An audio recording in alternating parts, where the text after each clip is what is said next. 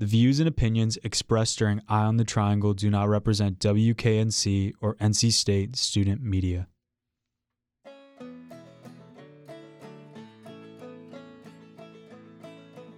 Your dial is currently tuned into Eye on the Triangle here on WKNC 88.1 FM HD1 Raleigh.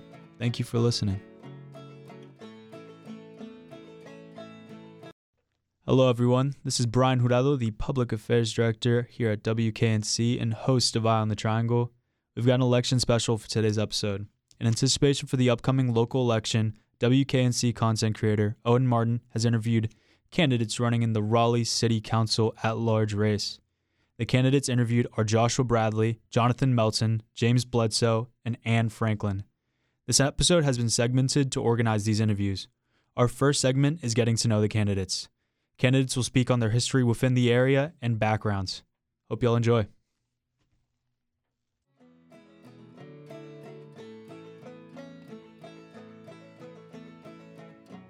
Welcome back to WKNC 88.1 FM HD1 Raleigh.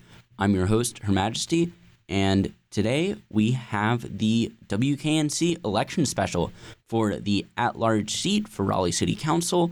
I sat down with four of the people running for one of the at large seats um, James Bledsoe, Joshua Bradley, Jonathan Melton, and Anne Franklin. I originally set out with the intention to interview Joshua Bradley and then I was reminded of my legal obligation to reach out to all the other people running. Um, and these are the people that reached back and were able to schedule something with me. There are two seats on the city council for at large members, and in the election, you're able to vote for two. Um, without further ado, here are the candidates. A little bit about their core values, how they came to Raleigh, and just, you know, some all arounders um, as well as some of these questions I may not have um, answers from all of the candidates as it was kind of an evolving process as I got to know each of them and had different ideas of what I wanted to ask them. Uh, Hey everybody, uh, my name is Josh Bradley. I'm running for City Council at large.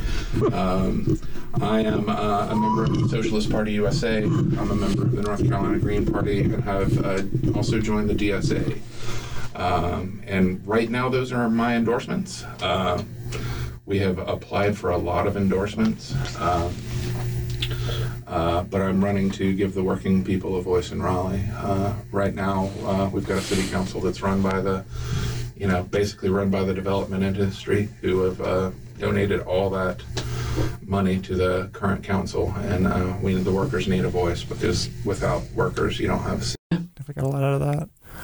Um, so uh, during these kind of races, uh, there, there are a lot of words brought up, and just in general, a lot of kind of buzzwords around things that candidates will often say. How would you say you um, differentiate what you're trying to achieve, what, what, what the model you're trying to set for um, other people uh, from maybe some other candidates who are running even similar platforms to your own? Well, I mean, uh, let me try to answer this correctly. Um, I mean, make no mistake, I, am a socialist. I'm a leftist. Uh, I, I'm not.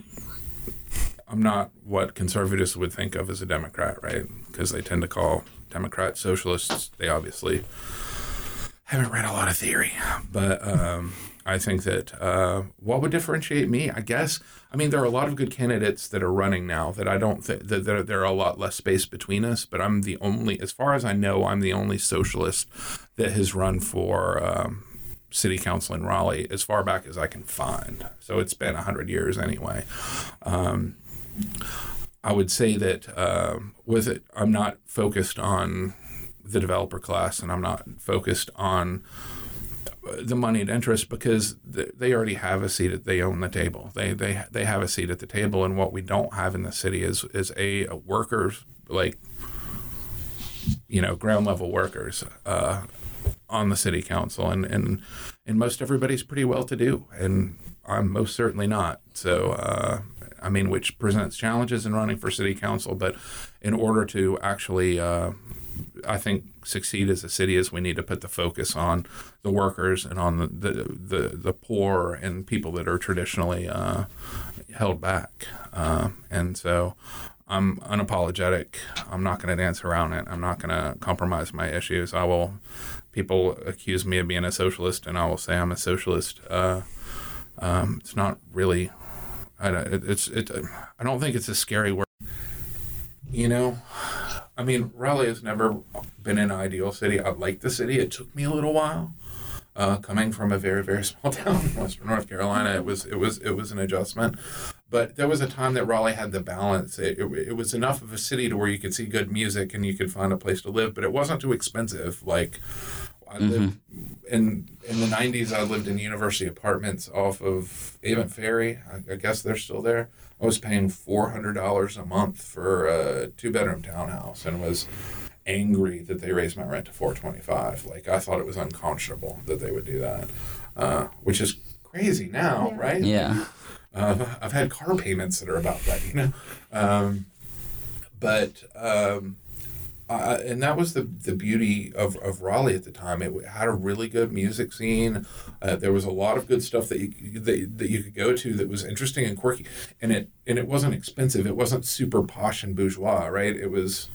I mean, there was like legit stuff that was happening that you could happen no matter who you were and what, and what area you were, and you know, it's not that there weren't problems. There certainly were, but like it still felt like a city that was for the people that were here. Like it made space for the students. Um, you know, it had people that were, you know, traditionally not treated very well and are still not treated very well today. It had its problems with its police and and and you know police violence, but when it came down to it. Um, you know there was there was always a niche that people could find to where they, they could mm-hmm. be more fulfilling. And right now the problem is is that that if unless you're fairly wealthy it's really kind of hard to find that niche. Like if you, you like around the college right now maybe there's places that are re- relatively affordable now but just wait until wait until they get that TOD through there and wait until they, you know, put all that 80% AMI housing and tear down all the naturally occurring affordable housing. And then, you know, you're, if you're a student, you're basically going to have to live on campus or, you know, or if you're a local commute from home, if you want to be able to live here, unless you're, you know, in on a trust fund or something. Mhm. Uh, Um, the city loses from. Yeah, for sure. There's a lot less characterization of it. It's crazy that people are paying nine hundred dollars to rent a room. Nine or at a at a floor at a at a base level, people are paying that much to live on off of Hillsborough, um, and it- not get a parking spot with it either. What's your um, what's your like Raleigh cred? As a worker, as a someone who's lived has lived in Raleigh, how long have you been in Raleigh? What makes this your city, and why do you care so much about it? I moved uh, to Raleigh in 1992 to come here to college. Uh, I ran out of money, so I stopped going to college. Um, I started working in hotels with the uh, um, idea that I was going to save up money and come back to college. Uh, I couldn't get student loans because of my parents' income, even though my parents were not contributing to it. But and I just didn't want to take on the extra debt that it required to get a you know a, a student loan at the time because they were experimenting with privatization and stuff and I'm glad I got out of that. And then uh and then I got married and had a I had a stepchild and and had to focus on work because I couldn't do both.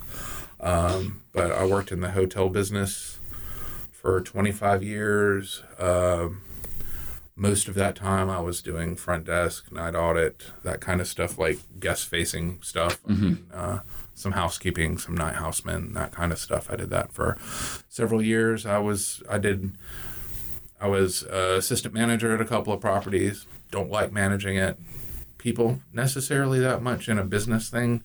Um, and, and and I work for Marriott's, and Marriott's are really really anti-union.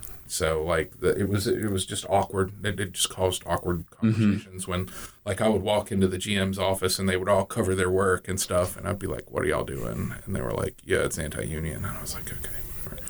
Um, and then I went into accounting, but I've been uh, an activist in Raleigh since 2011 with Occupy Raleigh. That's what started my path to, to radicalization, I guess. Um, I participated in the, I was uh, the policy chair of the Wake, Old Wake County Progressive Democrats for five years. Um, in 2016, I pretty much gave up on the Democrats being able to do anything other than try to tokenize people. And uh, no offense, there are great Democrats out there. I'm not saying that if you are a Democrat that I think that you're a sellout. I, I just think that the National Party is not really doing anything that's going to help the people. Um, and and so I joined the Socialist Party because I happened upon the uh, platform of the uh, Mimi Soltysik Angela Walker ticket. Uh, it was very good.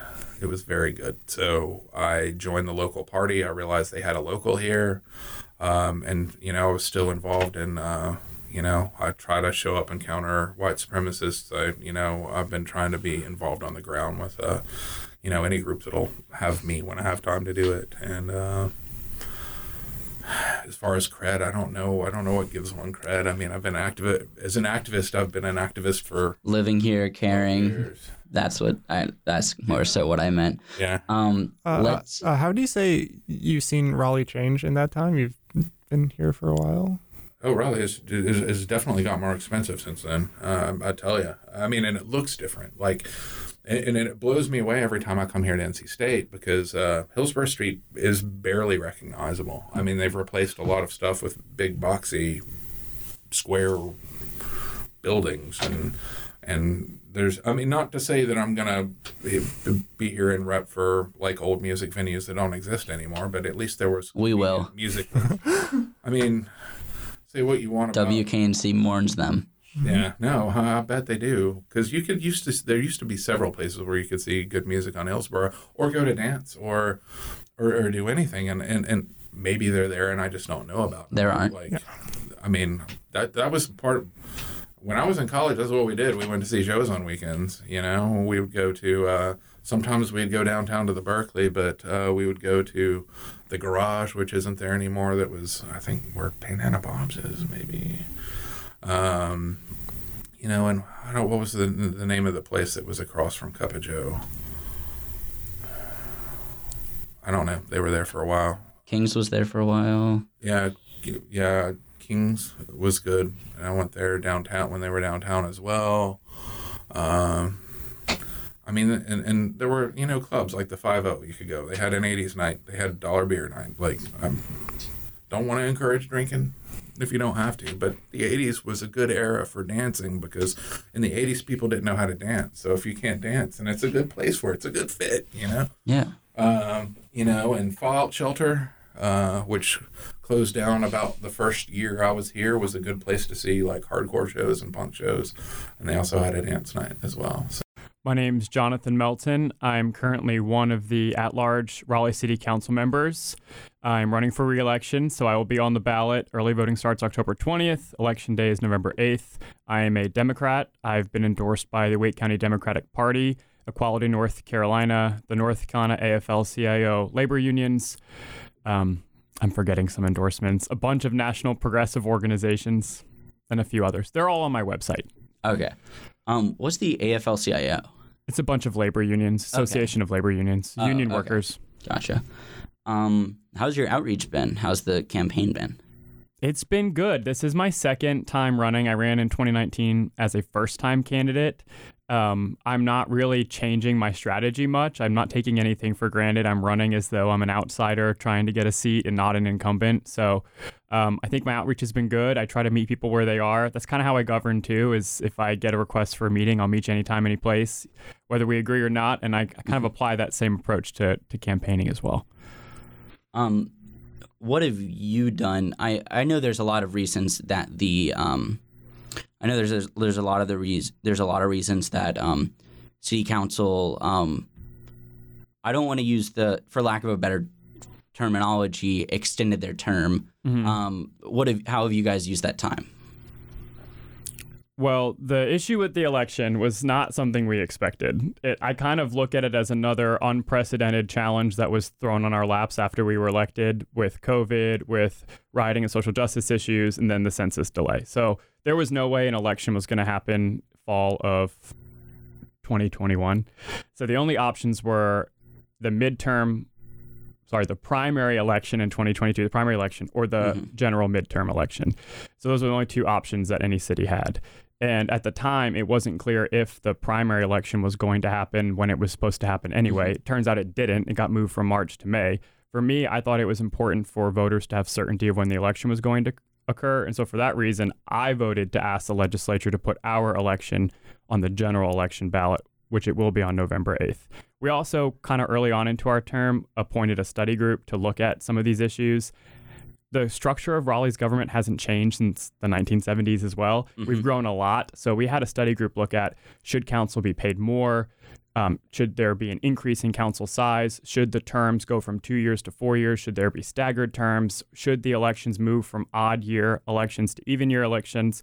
They held a public process on that and they recommended moving to even year general elections too. Turnout typically in the odd year was abysmal. Or yeah. Um, as far as what we've done over the past year, it kind of all bleeds together since 2019. well, one thing over the past year is we did get the social district implemented downtown. So that's sort of the open container area downtown. We did that. Um, we've been How did you all decide um, just the boundaries for that? we worked with the Downtown Raleigh Alliance, which is one of our business alliances. So they actually are sort of uh, their own independent agency with their own sort of tax revenue income, and they they do a bunch of stuff downtown. They program downtown. They've got some public safety ambassadors, some social workers, and they also work with the business and residential community. So they did they ran point all that engagement. They brought to us the options. Um, and we're doing it right now as a pilot. And the pilot, we're trying to focus mostly centered on Fayetteville Street corridor because that's been, quite frankly, the hardest to come back from COVID. Yeah. Um, little bit of the warehouse district is included, but I'm hoping after this pilot, um, when the data and feedback comes back, if we're looking to make tweaks to hours of the day or location, that we'll be able to expand it or put it in, in another place. So that was a big thing that we've done this year. You know, I post updates to my website I after every meeting. And so if I could scroll through those. but in general, what we've done this term is a lot of zoning reform, trying to eliminate exclusionary zoning, trying to allow more different, more types of housing to be built in different places, continuing to invest in transit, trying to increase and implement a frequency of buses pursuant to the Wake County Transit Plan. We brought back scooters, short term rentals. Welcome back to WKNC 88.1 FM HUN Raleigh. I'm your host, Her Majesty, joined by my guest today, James Bledsoe, who is running for the at large seat on Raleigh City Council. Uh, who are you? What is your political affiliation? And what are some of your endorsements? Hi, everybody. Uh, my name is James Bledsoe. I'm running for Raleigh City Council at large. Uh, my political affiliation is unaffiliated. Uh, currently, my endorsements are the Wake GOP, the Wake Libertarian Party, and also the Raleigh Police Protective Association. How's your outreach been and how's the campaign been? Uh, outreach has been really, really good. I've gotten uh, more interviews, more requests for signs, more donations than I did in the pre- uh, previous two campaigns. Uh, so far, everything's going excellent. Um, what's your history with Raleigh? Uh, moved here in 2013 from Florida. Uh, only lived there for about three years. Um, that's mainly because I got out of the Army or active duty side in 2009. Uh, switched over to the reserves. Uh, didn't like Florida too much, so I came up here to Raleigh. Fell in love with it immediately. Like in the middle of winter, kind of fell in love with it. Like it was be- more beautiful than Florida, in my opinion, at the time. Uh, you know, I love the trees. I love going to every single state park, and living in Raleigh was like the perfect choice choice for me. Housing was cheap at the time. There was plenty of opportunity. I could go. There was a hundred state parks, you know, within driving distance, and the beach is right there. So I mean, I love Raleigh. I've lived here ever since I've moved around to different apartments, and then finally had my house built in Southeast Raleigh in 2016. I've been here ever since. I'm Ann Franklin. Uh, I'm a Democrat. I was not endorsed by Democrats this round, but I've been a very active Democrat for a long time. Um, I was endorsed by the Sierra Club and the um, AFL CIO and by the Raleigh Wake Citizens Association. That's a group um, focused in Southeast Raleigh, but with a, a, a countywide reach.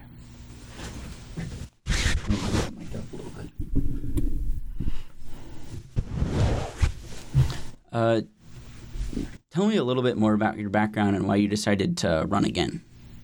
Yeah, well, I served on city council a very long time ago. Um, and I feel like the current group has gotten a little off track.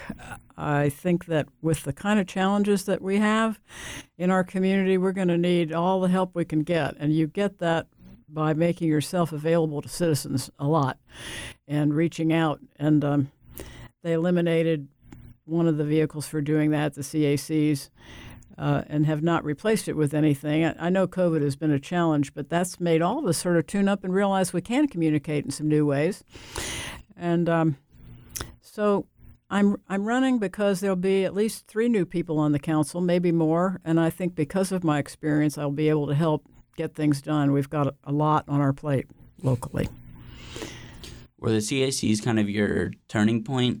You're kind of like where you were like, oh, I need to run again, or I think the turning point for me was when I began to hear as much negativity about the existing council as I was hearing. I really don't know that I'm going to have much to say about what happens at the state or national level, but I am absolutely clear that trust in our local government is very important.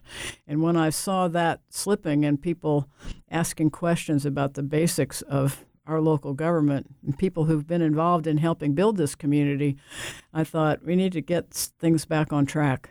Um, we've been a pretty nonpartisan place here when it comes to local government. And there's so much partisan politics that slips us into a very um, paralytic state. And I just can't see that at the local level. We've just got too much to do. Um, how's your outreach been and how's the campaign been? Oh, I've enjoyed it immensely. It's very hard work. Um, but you get reminded of all the connections that you've made as you've been in the community and people are willing to help or they're willing to tell you that they can't or that you know they want you to do something about something in particular um, so it's um, it's been an excellent period of time for me. I'm I'm glad that I decided. I I did counsel with a few people before I decided to do it, um, but I've had great support. Then, after I asked them to introduce themselves as well as give a lot of their information, I asked them where their campaign finances were from and also their interpretation of how city council works. Thank you. And uh, you mentioned at large. Uh, for the for the uninitiated, what exactly does that mean in terms of the city council? Oh, sorry. Uh, at large is um, represents the whole city. We have um, five district seats and two at large seats. If you want to know the truth, I would get rid of the at large seats, just because I think they're less representative. There's a higher it's harder to get elected in an at-large seat because you're having to talk to five times as six times as many people. But uh, as of right now, I think that uh, I think it was the best decision. Uh, I ran in 2019 in District A, which is probably the bougiest district of the city. Uh, there are a few working class neighborhoods. I'm from one. Um, I got 10% of the vote raised under $1,000 and uh, so there are people out there that uh, are interested in having representation for the non-wealthy. Um, I feel like a lot of people don't really understand the the setup, especially because everywhere you go, it's a little bit different. Um, but what kind of powers do you, as a would you, as a city council person, have? Well, the city council uh, it's it's bounded by a couple of things. Uh, first of all, uh, Raleigh has a city manager form of government where you have a city manager that runs the day to day and a staff that is hired by the city to do stuff. Uh, and then the uh, city council uh, are the ones that set policy. So, uh, uh, as far as that goes. We have latitude in zoning. We approve zoning cases. Uh, we have uh, the latitude on what we want the city to look at and how we want what we want to research and what we can do to get everything, um, you know, the way, hopefully, that benefits the people of Raleigh.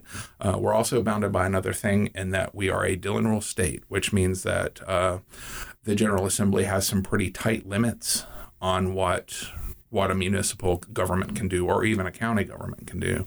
Um, and and since 2010, we've had a pretty hard ride General Assembly. So they've taken away powers that were there before. They've uh, they flattened the uh, income tax. They uh, they in 2019 passed. I think it was 2019. They passed the law that says that all property taxes must be uniform, which is frustrating. Um, and it and they also don't allow inclusionary zoning, which means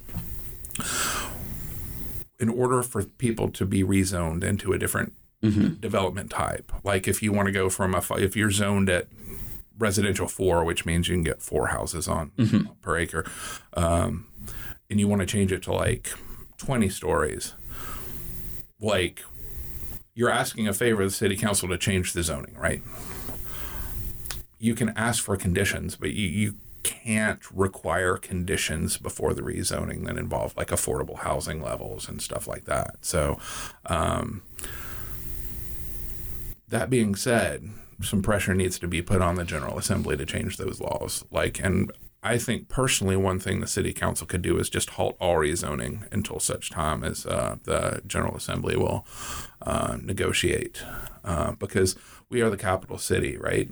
I mean, and you know, we should lead on this. We we shouldn't leave it to other cities to try to, you know, to fight the General Assembly to get what we need to run our city, right? It's, you know, the General Assembly are from all over. so why should somebody from Transylvania County have a say in how Wake County or the city of Raleigh runs anything, you know? Um, I hope that was clear. Oh yeah, for sure. Yeah, awesome. Um, what powers as do you have as a city council person, and what can you as a city council person do? It's a good question. Uh, I think a lot of folks don't understand how local government works, even though it's the government that's really closest to the people. A lot of focus gets put on state and national politics.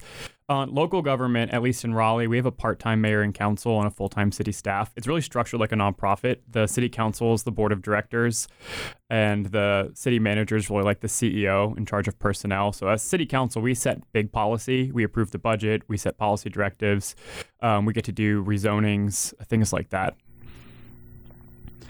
Uh, what can you as a city council person do? Well, council in our case is made up of eight people, and we interact with our staffs.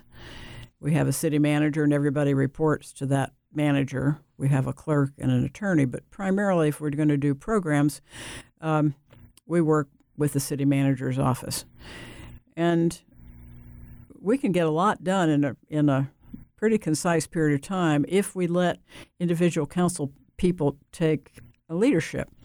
Uh, it it doesn't work as well if you expect everything to be led by one person, and um, I was fortunate to serve under a mayor that uh, if a good idea came around.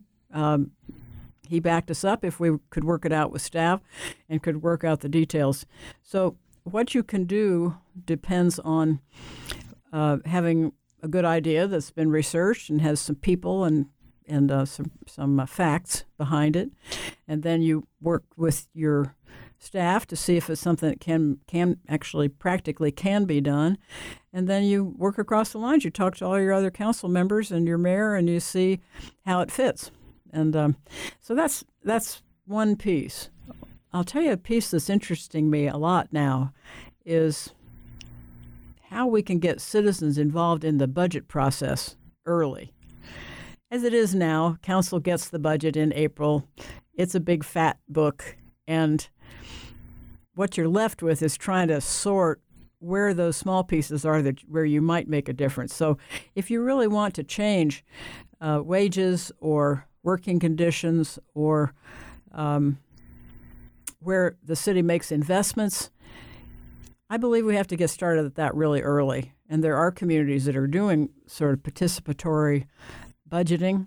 I think there's some tools for that. I think uh, that the university and university students uh, would take an interest in how we chart going forward, and then we see if our resources uh, are going to match it and where we might need to shift a little bit. Raleigh is very fortunate. We are a thriving community. Now, we're also growing, and so we're choking on some of that growth. So we've got a lot of decisions to make that relate to growth and housing uh, and our environment. but fundamentally, I believe that citizens can sort through those things and find out where the balance is. And that's the work of local government that I really, really like. Uh, it's not calling people's names. It's not, you know, standing up and shouting at each other. It's getting to the hard work of figuring out how you're going to spend the public resources and if the public is capable of providing the resources that you need. Uh, what are the powers of the city council? Well, we we can hire the city manager and the uh, city clerk and the city attorney.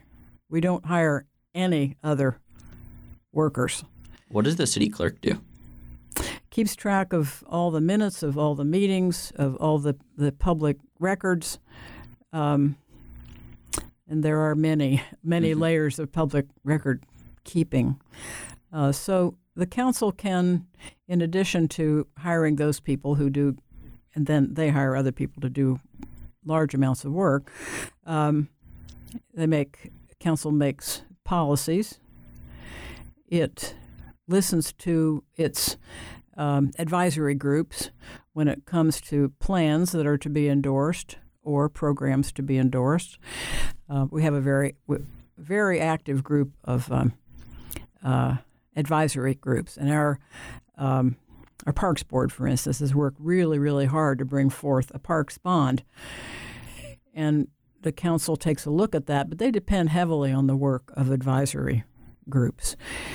Council also has, in my opinion, a responsibility to be out in the community a lot so that they can be listening well and they can be hearing really what they need to know about where people's needs are, what people are willing to do, you know, where their resources are, and how we can find uh, ways to keep going forward. That's a big job. It's an ongoing. Don't call me after 10:30 at night, but other than that, be completely available kind of a job. Yeah. Um, who are your largest donors? Who are my largest donors? Or who are your donors? How are you how is the campaign funding getting funded? All sorts of sources. I ran in 19 as a first time candidate. I didn't know any other city elected officials. I didn't know developers. I didn't know anybody who typically supports um, city races. I put my message out there and I got a lot of support from a lot of places. I, I have raised a lot of money. Um, some of the endorsements I've got, they come with contributions.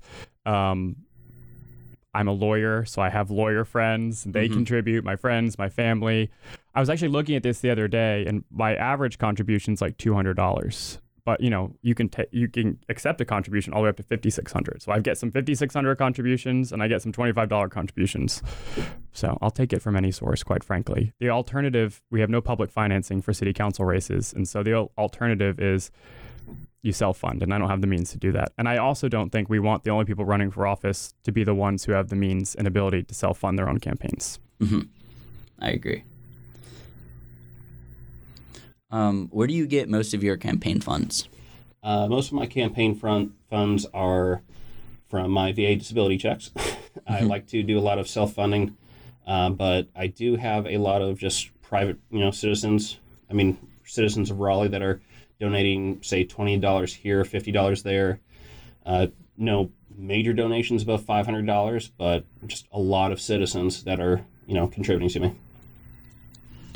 Um, where does a lot of your campaign finance come from? Oh, well, I have a goal of 400 people giving $100.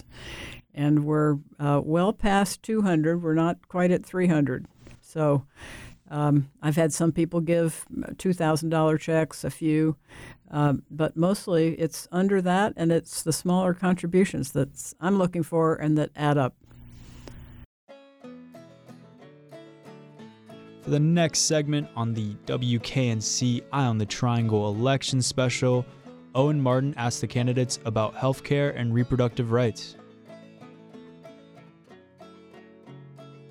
Yeah. Um, but just going on, um, will you make Raleigh a safe place for reproductive rights, or do your best to? Oh yeah, definitely, definitely, and, and I think reproductive rights is it's people. There are people that try to turn it into specifically a woman's issue or specifically a white woman's issue, but like reproductive health goes so far. I mean, it, it, it touches on trans issues, it touches on LGBT issues in general, uh, and, and and especially for you know people that aren't and like. It needs to be protected because it's healthcare, and healthcare it Is a human right. is a human right. And when it comes down to it, uh, if you don't have bodily autonomy, if you don't have autonomy, if you don't have control of what happens in your body, what kind of what kind of control do you have at all? Yeah. Right. Uh, I think if the, the the city under the current law can do certain things, we could, like Charlotte has, and issue a quiet zone or a noise ordinance around there. Uh, the trick is finding a way to enforce that without bringing in the police because the police can decide with the antis. Um, but it might be worth a, a look at trying to find city staff to enforce that. Hiring people, have the city hire and enforce like the noise ordinances, and and work with the uh, uh, with the clinics to see what they need from the city in order to protect it. Another thing you could do is on the have on the city webpage if they design it in a way where it's pretty easy to go through, which I'm hoping happens in the future, and I will try to make it happen in the future. um, is is is have a place where you can look if you're interested in getting any kind of reproductive health, whether it's you know hormones or whether it's uh, you know an abortion or or or any of that. Where you can search on the city sites, and the city will list all places that call themselves a reproductive health clinics, but it will tell them which ones are aspirational crisis pregnancy centers. You know, these people aren't doctors. They're not trying to help you. They are trying to prevent you from getting an abortion. They're trying to hand you a Bible. Right, and then and then have a list of the people that actually do it and make it easily accessible. Um, I mean, you know, it's just pointing at the people at the wrong and, and pointing people in the, in the in the right direction. Now, nobody should. If nobody can say what happens in my body, being a cishet white male, then why should they? Why should I have control over anybody else's body, regardless of what that is? You know, people talk about freedom and throw flags around and complain about wearing masks and all this kind of weird stuff that they get called on. But at the same time, the conservative ethics is like, you know, we need to control women's bodies, and that just doesn't make sense considering everything else. I think. For sure. Uh, accessibility is, of course, a, a really uh, important thing. As someone who's benefited from Planned Parenthood's hormone um, availability, that's that's really cool that, that that's a, a focus. Um, Um, so obviously with the um, or I don't know, but Roe v. Wade is a big issue right now. Mm-hmm. Um, and it's be and it being overturned. Um, what are your plans to make Raleigh a safe space for reproductive rights in a post-Roe world? Yeah, so we're a bit challenged in Raleigh.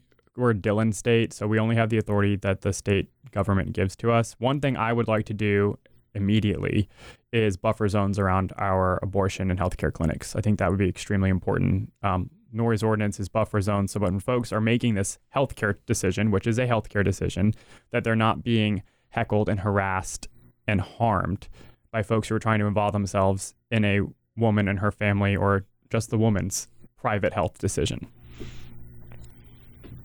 Um, Roe v. Wade is a very contentious issue right now. Mm-hmm. Um, what are your plans to make Raleigh a safe space for reproductive rights? Well, that's. I mean, folks have been barking up that tree, especially with Raleigh before the pandemic hit. Raleigh does not have a say in that whatsoever. Again, that's powers bestowed on it by the state. We can't make it make it a sanctuary because we just don't have that legal authority to, as far as I'm aware. Um, I've spoken to some lawyers about it. Where But you can try. can try, but I mean that's virtue signaling. And I hate virtue signaling. I really. I don't really think do. it's trying if you sign a law and then the state challenges you and then the Right. city of Raleigh fights to maintain its own rights. Okay, but that's more tax dollars that are being spent to maintain something that is currently illegal for us to do. Like, you can push something out there, but it's easier to do if it's legal. If you go before the General Assembly or the Senate, the House, saying, hey, we want to do this, please bestow us the power to do so, that's easier to do than to get into a long standing legal battle where the Supreme Court of North Carolina can just slap us down immediately, where it's just gone. Where they said, oh, you tried to do this? Well, great. Now all these things that you just put in place, this money that you just spent, gone. So that that's like the big hand slapping the other one. I want to go about things the right way. I don't want to be, you know, sneaky, underhanded. I don't want to try and be um, dishonest about the way I want to go in things. I want everything to be out there in the open, transparent. Uh, unfortunately, Raleigh doesn't have that power, and even if I wanted to fight for it or didn't want to fight for it, it has there has to be power in place to do so. Because if I attempt to even push for it, the Raleigh, you know, lawyers are going to say, the Raleigh City Council lawyers are going to say, "Hey, you can't do that. We don't have a leg to stand on." So come up with a different way to do it. And that, you know, after that, I'm still just tying up city resources, city time, you know, more time for people to come before council or more work that could be done on any other projects to be done.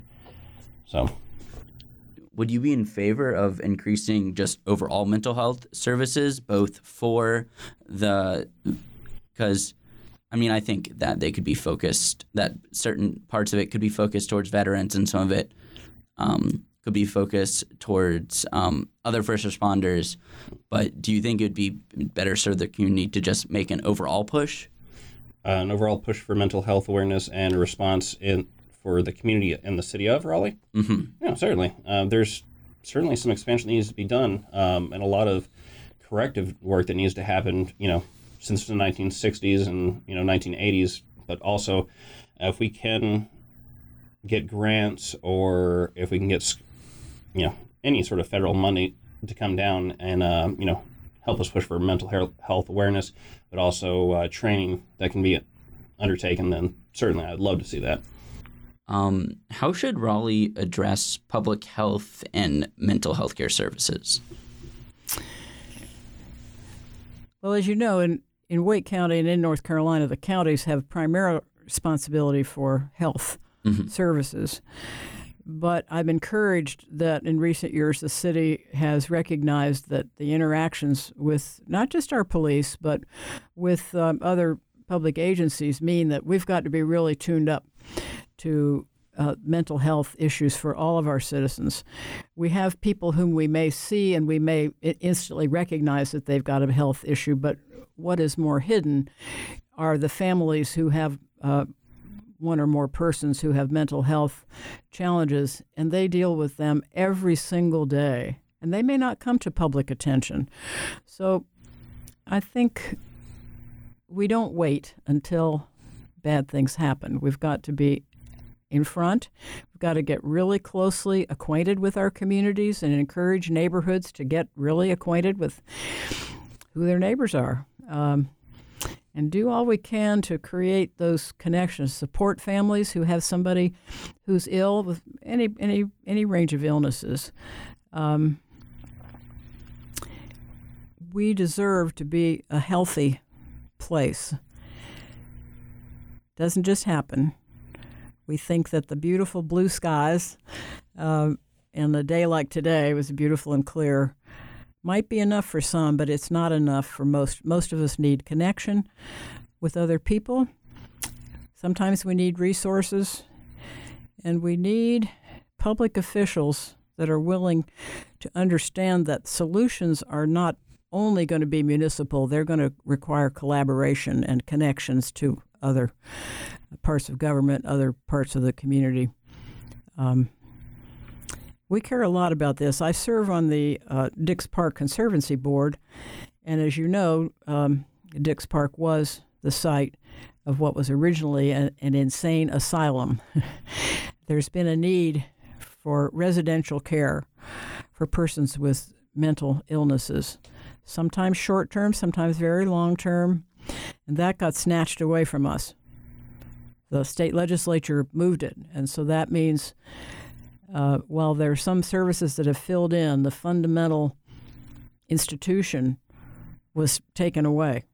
Now it has become a park. We're glad for that. We'd rather have that instead of a development, private development there. But nevertheless, I think our community still suffers by not having that residential opportunity for, for persons with mental illness. Uh, Roe v. Wade is a big issue right now. What are your plans to make Raleigh a safe space for reproductive rights? We have got to do everything we can think of to make it possible for people to come and get those services and not be harassed, both the people who need the services and the public, the uh, health service workers who work there. Our schools have had safe zones, and I would have to explore with our attorney whether that's an opportunity for Raleigh or not. But demonstrations can be held at some distance from an actual clinic. People can still be heard, but they should not be allowed to interrupt people's access to health services.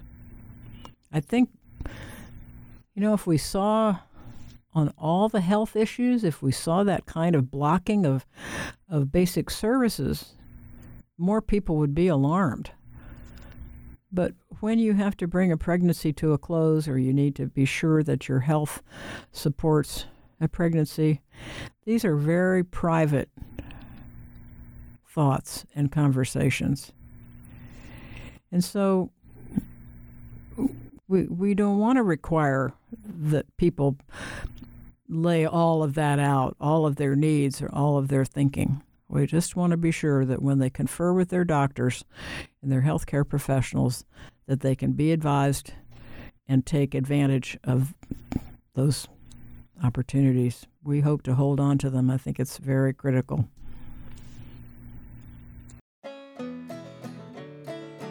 And for the last segment of today's episode, Owen Martin asked the candidates about their plans for transportation. What differentiates your um, public transit um, plan from other candidates running? Because it's on almost everyone's um, platform. Well, the thing is, is right now we're building on on. Uh, they're putting a lot of hope in this uh, bus rapid transit, right? Uh, which I, I certainly don't oppose bus rapid transit. The problem is, is when they're zoning the transit overlay districts, they're pushing people out, and they're the people they're pushing out are the people that are more likely to ride buses. Uh, but that, that's what they, that's what eventually they need to do is they need to make it more. They need to make it timelier and more cost effective to actually actually do public public mass transit. Like, mean, right now, I live four miles from work. I could walk it in two hours. I could drive it in 10 minutes. I could take a bus and get there in two hours. And that was before they revised the schedule. Mm-hmm. I think what they need to do is they need to put money into hiring bus drivers uh, and hiring enough bus drivers and paying them enough to, for them to want to stay so they can live in the city. Because um, then we need to increase the bus, we need to in- increase the capacity of the buses, but we need to do it based on ridership surveys. Who's going to ride the bus?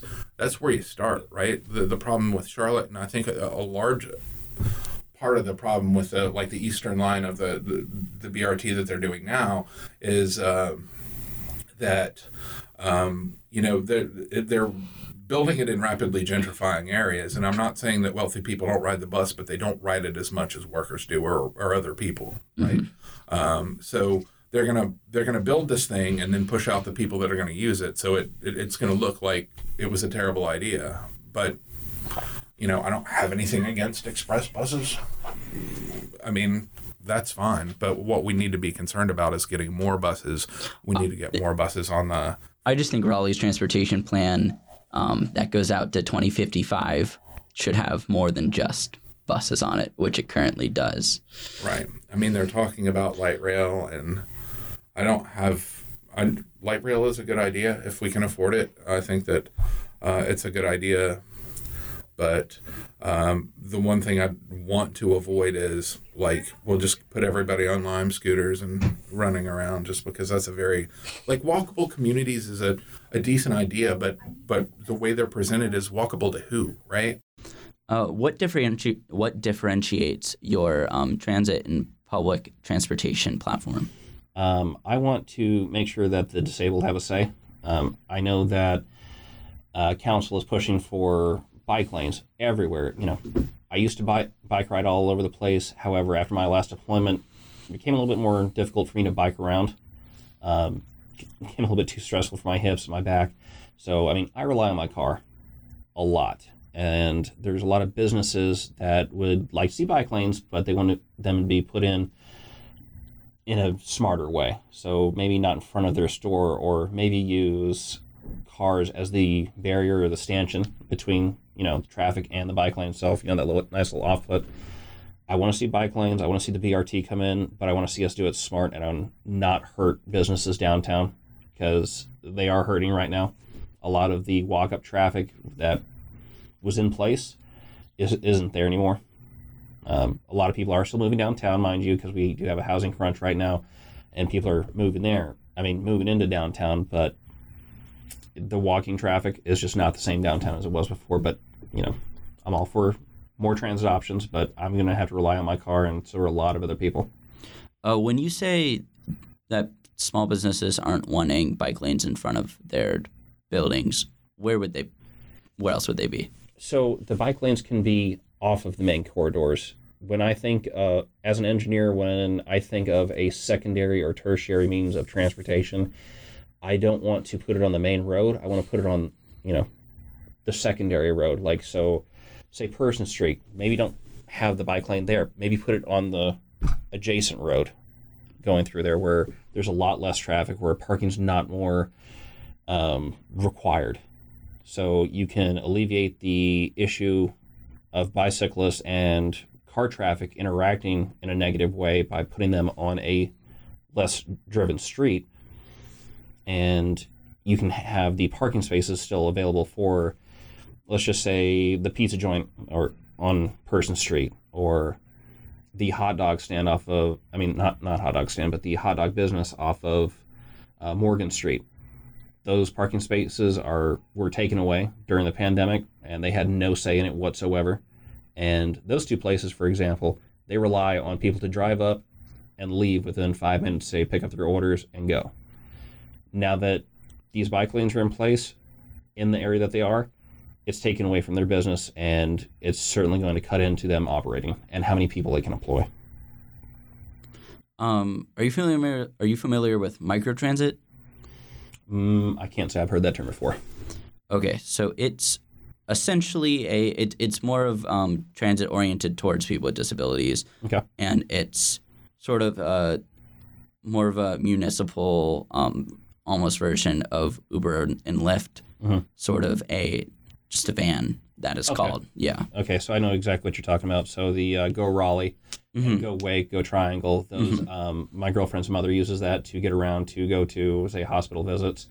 Um, one thing that the disabled don't want to do is give up their independence.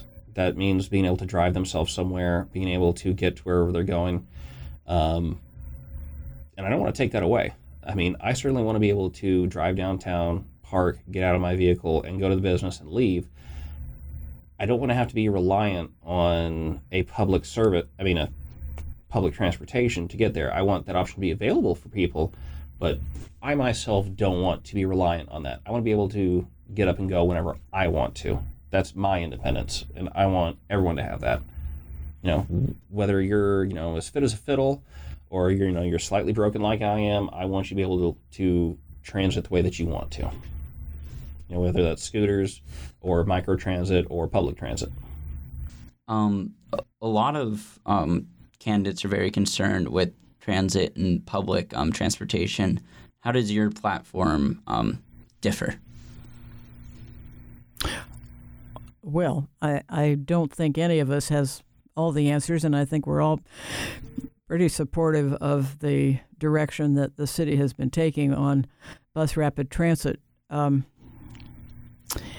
frequency of service is what makes transit service attractive enough for ordinary people to use all the time. And we're a long way from that kind of frequent service. We will have it when we get the bus rapid transit on.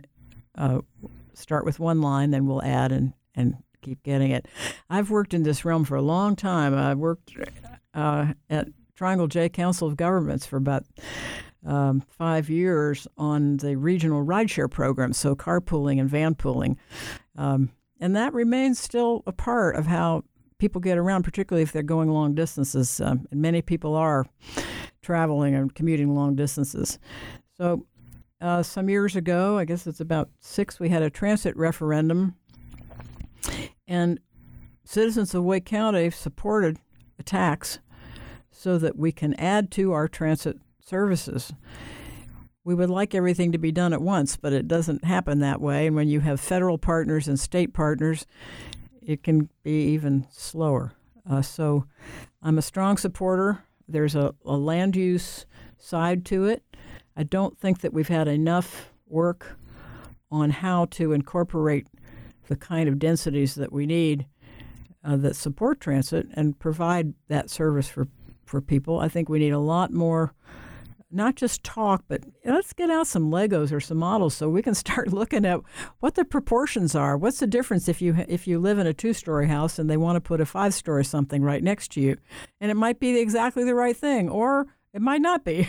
so, to get to the actual locations and think through the scale, I think we can come up with the land use side that will complement uh, public transit. I have said, um, and I will continue to work on this, that what what we need because we've got some areas that are way underdeveloped. I go out Capitol Boulevard all the time. I'm out New Bern Avenue. They're profoundly auto oriented and they're big, flat, open spaces. And so I see some whole brand new communities. And those communities can be a mix of, um, of, of income for housing, but they've got to have access to frequent transit and they've got to have access to green space. If you put those, those three things together consistently, um, then you're going to build in a sort of quality of life that uh, we think is a match for the sort of densities that, that we see coming. So uh, that's that's the work that excites me a lot. I'm hoping to be working directly on on all of that. Um, looking forward to that part and hope that and you know we're going to need students. We're going to need a lot of people with the expertise um, and who want transit to get in on how to make it all work. So we need we're going to need a lot of NC State students, both people students and and graduates.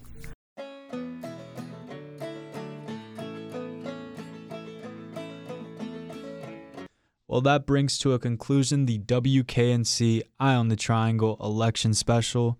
Due to the limited time, we weren't able to air live the full extent of these interviews. Two larger segments discussing the candidates' stances on housing, zoning, CACs, and food desert, as well as police, climate, the role of students, and the candidates' closing statements. These segments will be released on the Eye on the Triangle podcast. The podcast is available through wknc.org slash podcast or whatever streaming platform you use for your podcast. I want to thank WKNC content creator Owen Martin and Raleigh City Council at large candidates Joshua Bradley, Jonathan Melton, James Bledsoe, and Anne Franklin for their time. I hope everyone has a lovely rest of their week and makes time to vote this Tuesday, November 8th. Thank you. Music for today's episode has been Blackest Crow by Track Tribe, licensed under the YouTube Audio Library.